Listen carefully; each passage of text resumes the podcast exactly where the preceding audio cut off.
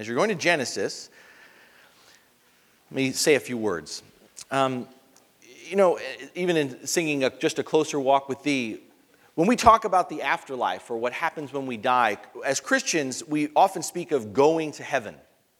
And interestingly, while this idea of going to heaven is not entirely foreign to the Bible, what you may not notice is that it's not the characteristic idiom that's used by the Bible. The scriptures, if you were to go through them, do a survey, speak not so much of about our going to heaven as they speak more about heaven coming down.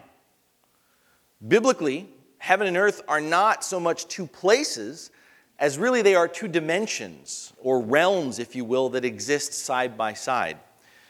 Though not always visible to the naked eye, heaven is always present. When we pray on earth as it is in heaven, we are acknowledging that heaven is the dimension where the presence and will of God is fully known and expressed in ways that we long for on earth. And if this is maybe a little bit of a new thought or confusing to you, an image perhaps from our recent study in the book of Genesis might help. Help us to perceive this reality. If you remember in Genesis, we learned about the construction of the tabernacle. And if you remember in the construction of the tabernacle, one of the things that we pictured that God said to be made was this long, elaborate curtain that separated the holy place, the sanctuary of the tabernacle, from the Holy of Holies the place, the throne room, if you will, where God's presence would reside. Imagine for, for a moment that such a curtain exists before us. A curtain exists between heaven and earth. And when that curtain is blown aside, for a moment we can see heaven. One day, the scriptures promise us, the curtain will be taken down, and earth and heaven will be one. As Paul once wrote, For now we see in part what God is doing, but one day, we will see everything exactly as it is. Beloved, Advent is the season of waiting for that day when the curtain will come down and the citizens of earth and of heaven will be one. Our theme during the season, as a result, is going to be about this reunion of heaven and earth as it's realized through the coming of Jesus Christ. During the next four weeks, we are going to journey from the moment when heaven and earth were separated to the moment when they will at last be reunited again. And in the middle of it all will stand the watershed moment of history, the reason for the season of Christmas, the incarnation of Jesus Christ. But this morning, we begin with the beginning in the first book of the Bible, Genesis. If you have chapter 2 there, we're going to read just three verses, and then we're going to go to chapter 3 in a little bit. From Genesis chapter 2 to set the stage, verse 15. Hear the word of the Lord. The Lord God took the man and put him in the Garden of Eden to work it and take care of it. And the Lord God commanded the man, You are free to eat from any tree in the garden, but you must not eat from the tree of the knowledge of good and evil, for when you eat of it, you will surely die. Beloved, this is the word of the Lord. Thanks be to God. In the beginning, things were good. In the beginning, things were good. That's the repeated refrain, if you're not familiar with this text. The repeated refrain as God speaks creation into existence. It was good. Life was good. Does anyone have one of those hats or those t shirts that just says, Life is good? No one? All right. I like that, that, that shirt, that t shirt. And that's what we see here in Genesis. Life is good. It was everything that we desire for life to be. Everything epitomized by that cap or that t shirt. It was, life was simple, life was full, life was eternal. And not just for a moment. When we, that t shirt that had is, life is good for the moment, life is good today. But in the beginning, life was simple, life was full, life was eternal, not just for a moment, not just for a day, forever. Forever. In the beginning, God gave humanity a vocation, instructions, and boundaries. Our calling was to tend and keep the garden, to cultivate and fill the earth, as we see in other parts of this story. Our work, you'll notice in the beginning, was shared and not divided. Our work was complementary and not competitive. There were no hierarchies. There, were no, there was no corporate ladder. There were no unions. There was no glass ceiling. There was no unemployment. There were no pay cuts. There were no layoffs. In the beginning, life was good. Our identity, our worth came not from our jobs, not from our titles, not from our pay scale, not from our portfolios or our resumes. Our sense of self came from the reflection of God's image in us. Our sense of self came from our relationship with God. And the instructions that came with the calling that we were given were simple and explicit. In tending the garden, in cultivating and filling the earth, God says, enjoy creation by caring for it and taking it all in. Enjoy creation. Don't fear it. Don't fight against it. Enjoy it. Care for it. Engage and enjoy being in relationship with me, your creator, by being creative, by exploring and exercising the fullness of life's potential. The permission that came with those instructions was broad. Think about it. All of this, all of this is yours. You can eat freely of any tree in the garden. Cultivate and fill all of this. Tend and keep all of it. Enjoy all of it except for one tree. A boundary is also set. A boundary is established with a warning, and the consequences are clearly stated. Do not eat from the tree of the knowledge of good and evil. Disobedience will result in death, not just the termination of life, but the severing of a relationship. Eat from that tree, and nothing will ever be the same again. In the beginning, it was good. And contrary to what we, we often think and what will be suggested in a few moments, a chapter later, God's instructions, the boundary that He sets, is not designed to hold us back. So many people perceive this beginning, this story of our origin, and they get to the next chapter and they buy into what we're going to hear and perceive that God is somehow a killjoy. That God only gives us life to toy around with us, to hold us back to tease us only to take away any possibility of fulfillment and satisfaction. But that's the exact opposite of what we see here. God's instructions and boundaries are designed to maximize our fulfillment and to minimize our suffering and our pain. Without rules, without boundaries, without instructions, what have you got? Chaos. You ever tried to play a game where no one knows the rules? Or where someone tries to make up the rules? Or where someone just finally says, ah, the heck with the rules. It's not a game anymore. It's chaos. It's nothingness. It's the moment as a parent when you yell upstairs, What's going on up there?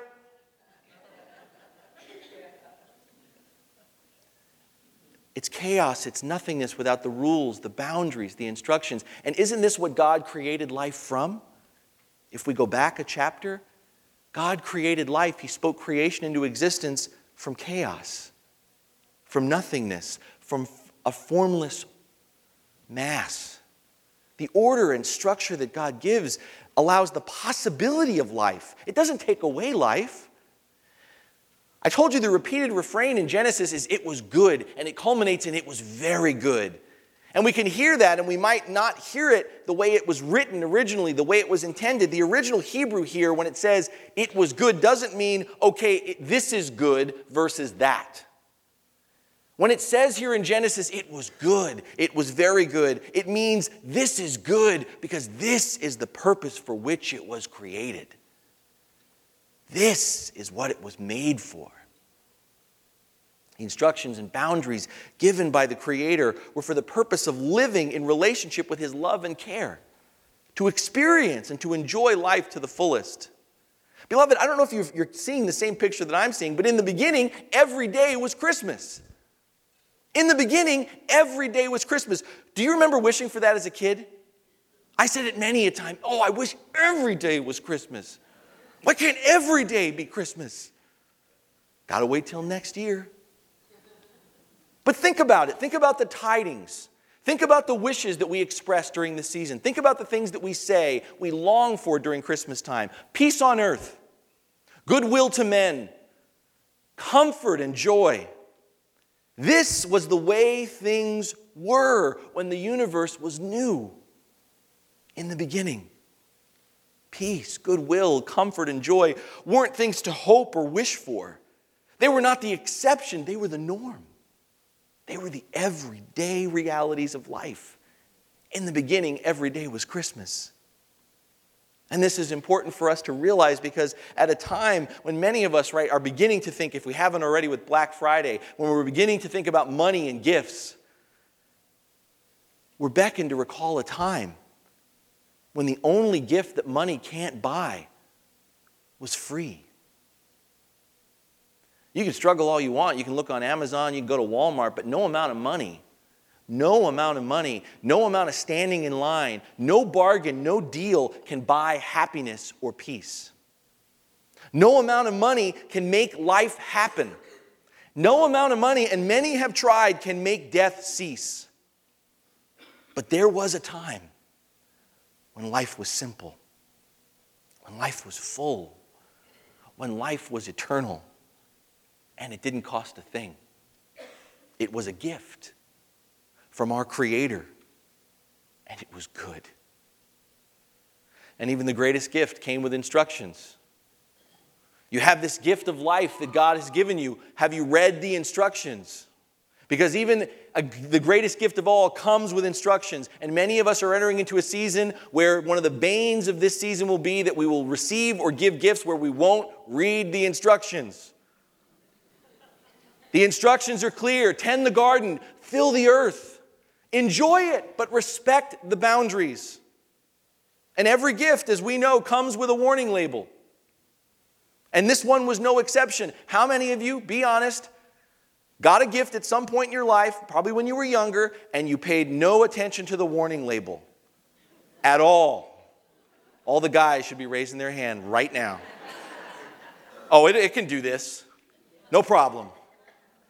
Every gift comes with a warning label, and this one was no exception. God says, if you use what I have given you outside the limits of its intended purpose, it will break. It will all become broken. Is your life broken? Have you paid attention to the warning label? In the beginning, every day was Christmas until the Grinch came until the Grinch stole Christmas. If you have your Bible open, we but turn to Genesis chapter 3. Starting with verse 1, let's hear the rest of the story for today. Now the serpent was more crafty than any of the wild animals the Lord God had made. He said to the woman, Did God really say, You must not eat from any tree in the garden? The woman said to the serpent, We may eat fruit from the trees in the garden. But God did say, You must not eat fruit from the tree that is in the middle of the garden, and you must not touch it, or you will die. You will surely not die, the serpent said to the woman. For God knows that when you eat of it, your eyes will be opened, and you will be like God, knowing good and evil. When the woman saw that the fruit of the tree was good for food, and pleasing to the eye, and also desirable for gaining wisdom, she took some and ate it. She also gave some to her husband who was with her, and he ate it. Then the eyes of both of them were opened, and they realized they were naked. So they sewed fig leaves together and made coverings for themselves. And the man and his wife heard the sound of the Lord God as he was walking in the garden in the cool of the day, and they hid from the Lord God among the trees of the garden. But the Lord God called on to the man. Where are you? This is the word of the Lord. Thanks be to God. Adam and Eve are asked a question, a question about God's gift. It's the first question of the Bible. Did God really say, You shall not eat from any tree in the garden? The serpent's question, however, is not about the gift, it's about the giver. The question drips with skepticism and sarcasm, and really it's a question about authority and obedience. The serpent misquotes God, if you didn't catch it, raising doubt about the validity of God's command. And notice also that the question is very intentional. Only the boundary, only the prohibition is stressed. The invitation, the gift, is ignored. Through distortion and selective editing, the Grinch plants seeds of doubt about God's character, seeds of doubt about God's goodness, seeds of doubt about God's purposes. And clearly, those seeds have already taken root as Eve corrects the snake, but did you notice? Still misquotes God. A second and false boundary is created by Eve when she adds, do not touch to do not eat. And again, notice that with Eve, the focus is solely on the prohibition, not the invitation, not the great broad permission, but the prohibition. And beloved, we are often no different. We have to, got to see ourselves reflected in this story because we often, in our relationship with God, on the other side of this story, all too often focus on the limits when it comes to God. Focus on the boundaries. Don't focus on the invitation. Don't focus on the gift. We can, lo- we can talk about law. Man, we love to talk about law. But not so much about grace. Not so much about grace. Beloved, when we question the gift, we're questioning the giver. There's no difference. And when we question the giver, there's a domino effect that begins to happen, and we see it take place in just nine verses. The domino effect is this when we begin to question the giver, gratitude becomes eclipsed by presumption. The serpent jumps right on it as gratitude goes right out of the way and goes right to presumption. When the serpent now raises doubt, not just about the command of God, the, the boundary, but about the outcome of disobedience, you will surely not die. Your eyes will be opened, and you will be like God. How often in our lives we can allow what is good to be replaced by what is better. The possibility of an alternative to a life with God is raised. It's a life without God. And suddenly, in that moment of that alternative possibility that this is good, but this could be better, suddenly what is forbidden becomes more attractive than what is permitted. Knowledge is power, as we like to say. And independence is everything. Do you find it interesting, and I'm in the throes of this right now, do you find it interesting that the time of life when we tend to relive the very scene that we see here in Genesis chapter 3 is during adolescence? Is it not interesting that all of us at some point in that point of adolescence reach, reach that place where the same things that were attractive to our first ancestors become attractive to us? I have knowledge. Suddenly, I don't need you to tell me what to do, mom and dad, because I know everything. And boy, my life is horrible right now. But when I get out, when I get away, oh man, it's going to be good. It's exactly what we see here. Knowledge is power, independence is everything. The mantra of adolescence in Genesis chapter 3. And much like the fruit of the tree, the alternative to the life that God offers, the alternative of a life without God can often appear to be good for food like it was to Eve. It can a life without God, we can take care of all, all of our needs if we don't have this God in our lives. It can be a delight to our eyes. A more attractive attractive alternative. Gosh, I'm just so many rules and restrictions and boundaries. My life is horrible. You're, you're restricting me but how much more freedom I'll have. And it can be desirable for gaining wisdom. I just want to get out. I just want to experience. I just want to see the world. Why are you holding me back? Temptation always works like that. Whether you're 13 or whether you're 35 or whether you're 55 or 85, temptation always works like that. On the surface. On the surface. But beneath the allure of taking our lives into our own hands, are consequences greater than we can imagine. It's not Christmas anymore when we think we're self sufficient. It's not Christmas anymore when we think we're self sufficient. And, and for many of us, we enter into this season, and it isn't Christmas anymore for any of you. It's just for the kids. We do it for the kids. We tell them all the stories and the different things. It's for the kids. They haven't grown up yet. So let them get into the season and get the gifts. But we have everything we need. When we're self sufficient, we have no need for Christmas. When you think you have it all, there are no gifts. left to be given to you. And many of us, we even admit it or not, think we have it all. Beloved, I got to tell you, this is the legacy. This right here in Genesis chapter 3 is the worst gift exchange ever.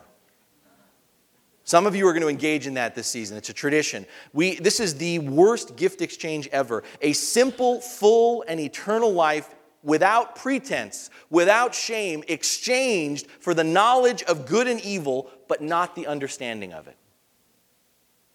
Our eyes are opened, but we know too much. We can't handle this much exposure. Do you ever, isn't it fascinating that the number one stumbling block for most people, Christians and non Christians, comes back to this thing, this, this fruit, this knowledge that supposedly was going to give us everything? Why do bad things happen to good people?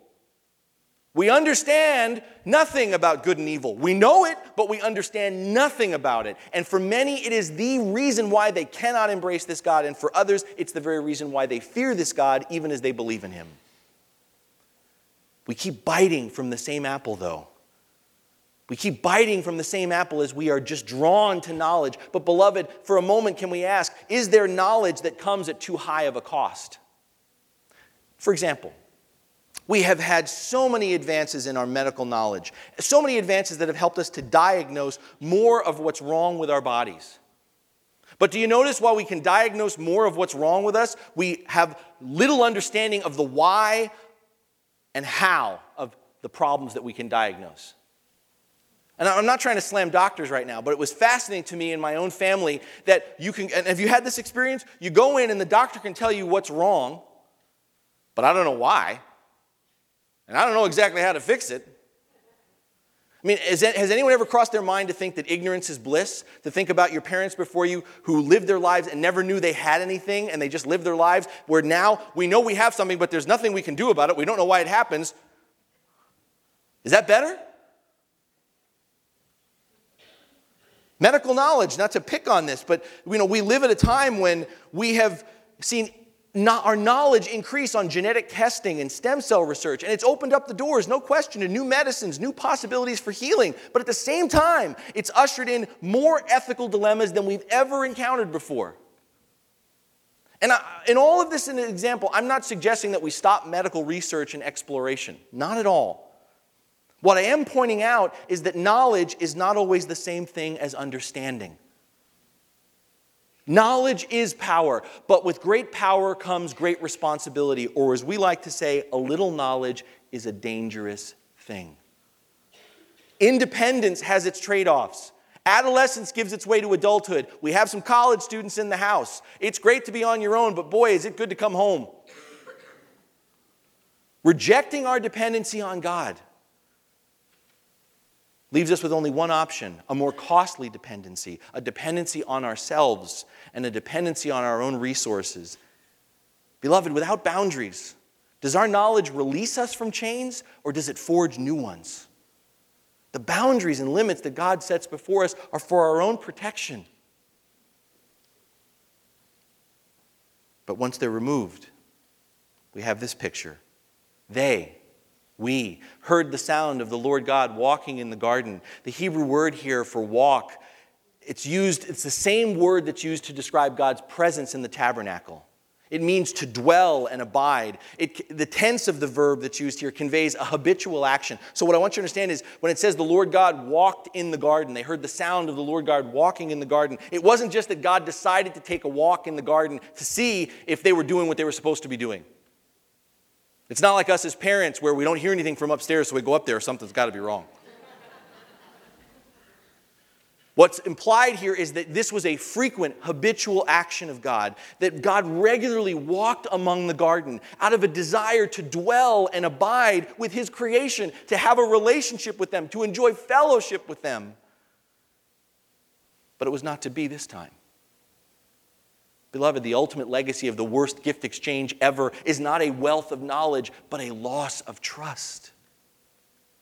When we focus on the limits rather than the provision, when we fixate on the boundaries rather than the invitation that is offered, when we allow temptation to eclipse what is good with what might be better, we are placing our trust not in God, but in ourselves. And then the great cover up operation begins.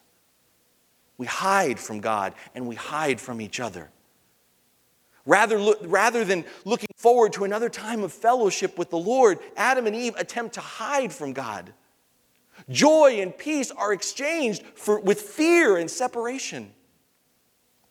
Beloved, moving away from God always increases our sense of alienation in this world. On the other side of Genesis chapter 3, we discover, we all feel it, an ache, a longing for something that's missing from our lives. Our lives are incomplete, though we yearn. We burn, some of us, for them to be full. Our lives, our world is complicated, though we desire for things to be simple again.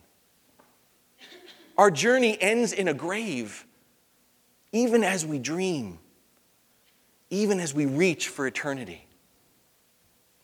And most people, most people in our world, most people, maybe some of you here today, frantically try to fill this void or numb it to numb this ache all their lives. We try to fill it or we try to numb it. But this core essential part of who we are will never be fulfilled by what this world around us offers. There is nothing else for us out there on earth that is going to fulfill us or completely make sense of our lives. Our longings, our loneliness, the pain, the emptiness that come from that sense within, that comes from this this reality that the things that originally belonged together have come apart. And when you realize that things that belong together have come apart, there is nothing more painful than separation. Any of us here who enter this holiday season separated from a loved one can relate to those feelings. Separation is painful. Someone is not here. Something is wrong. It's just not the same. And my brothers and sisters in Christ, every earthly loss, every earthly loss, no matter what its content, points to this greater loss, a loss above all others. All separations in our lives are connected to the coming apart of heaven and earth. Beloved, our longing for Christmas and all it promises is our longing for God. We long for God, and yet, like our first ancestors, we are afraid of God. We fear what this God will say to us. We fear that this God will not follow our agenda, but instead expect us to fall in line with his agenda. We fear that this God will ask too much of us too soon. We fear that God will ask us to let go of the one thing that we cannot live without. Or maybe, maybe we're afraid that God will get too close. Intimacy requires vulnerability. It requires being naked. It requires facing things about ourselves that we often choose to ignore or deny, hiding from God, keeping God at a distance. It's just safer. It's just easier that way. Yes, the fear can be strong, but the longing is stronger still. We long, don't we? We long to know and to be known. We long to drop all the pretenses, how exhausting it is to live in fear, to work so hard to make ourselves presentable, to make ourselves worthy. Some of us have come from an annual tradition on a Thursday called Thanksgiving where we try so hard to make ourselves presentable. We try so hard to win our parents, our brother, our sister, our mom, our dad, our relatives' approval that we're okay.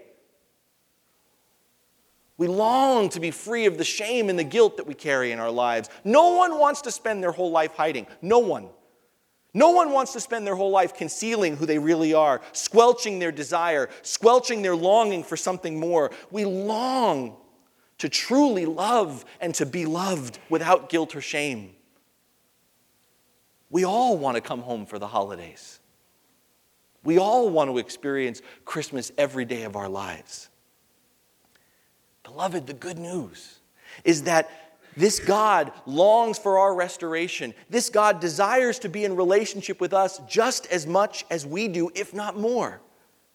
Such love, such desire is reflected in the Lord's question Where are you? It's not a question born of ignorance. God knows where Adam and Eve are. The Lord asks this question to focus on the relationship versus the rule. His question is an invitation, not a rebuke. It's not what's going on up there. Where are you? God tenderly draws people out of hiding rather than driving them into hiding. And this same God continues to seek, to invite, to draw us out of hiding today. Where are you? How long will you hide from me? Beloved, God is saying that this morning to some of you. Are you journeying to Bethlehem in these next few weeks? Will you be journeying, journaling, journeying to Bethlehem, or will you be getting ready to hide in the midst of the seasonal rush? It's so funny how the stress level seems to go up more and more every time around this year. The most wonderful time of the year raises an awful lot of expectations, doesn't it? This time of year has a way of setting us up because it taps into that deep longing. It taps into that universal desire that seeks fulfillment. We want it so bad. And so we'll use this time of year to place that expectation on others. Or worse, we'll let others put those expectations on us. And how easily it becomes all about finding that certain item, all about getting that certain gift, all about experiencing that certain feeling, all about having that certain person being involved in our lives. And nothing lives up to those kind of expectations except Him. Because the day after Christmas always comes. Isn't that the worst? As a kid, it's the worst. The day after Christmas is a bummer. The day after Christmas always comes until He comes, until Jesus comes again. Where have you gone? Where have you gone? We used to get along really well. What happened? God is saying to some of you this morning. This morning, are some of us living depending more on our own knowledge or are we living a life of trust and dependence upon God? Are some of us here this morning, are you lost in the holiday shuffle? Lost in all the rules, the traditions, the customs of Christmas, that you're missing the real gift of Christmas? God's condescension, heaven coming down, the Creator calling His created back home to freely live with Him and enjoy His presence. Beloved, this short window of time often works against the invitation of God, the invitation into relationship. It's all too easy, especially at this time of year, for there not to be enough time. More often than not, this month more than any other, something blocks our view of heaven. Our inability to wait is what blocks our view of heaven. Much of the frenzy of our lives and why it just amps up during these next four weeks is because we are seeking answers to our heavenly need through earthly means. We are always busy. There's so much to do, so much going on, and before you know it, the good displaces the better, is displaced by the better. The urgent shoves aside the important. Beloved, don't. Don't let this Advent season pass you by. Don't let your longing for God get buried under holiday busyness and stress. Honor that longing that we all have. Be intentional, be expectant. Come to the stable, follow the star. Listen to the voice that is quietly calling you. Gaze beyond the frantic activity of this season and notice who waits for you in the straw and hay of a manger. May our longing for what once was, for what will be again, may that desire be uncovered, reawakened, and treasured in these next few weeks. Let us not be so desperate to get to heaven or so oblivious as to our need of heaven that we miss the greatest gift of Christmas Emmanuel, God with us.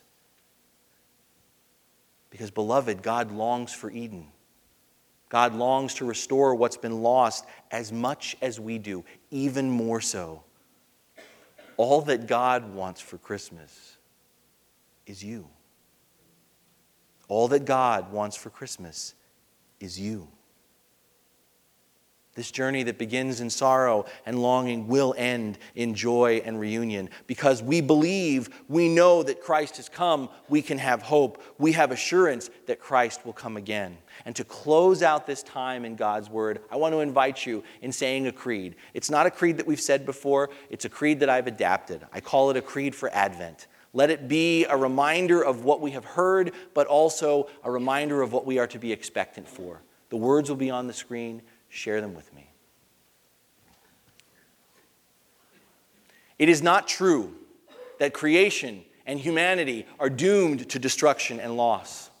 This is most certainly true that God so loved the world that he gave his only begotten Son, that whoever believes in him shall not perish, but shall have everlasting life.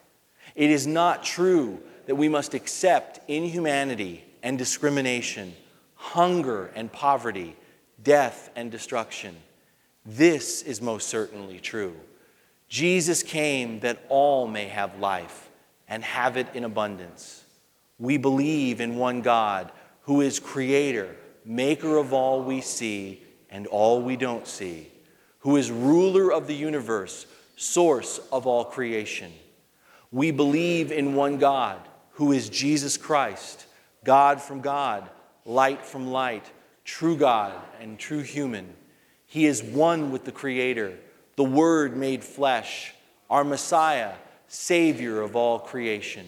We believe in one God who is Holy Spirit, breath of God moving among us, who is one with the Creator, one with the Christ, our Comforter and our Guide, who spoke through the prophets of Jesus' first coming who assures us even now that Christ shall come again. Come, Lord Jesus, come. We believe, we are ready, we are waiting. Amen.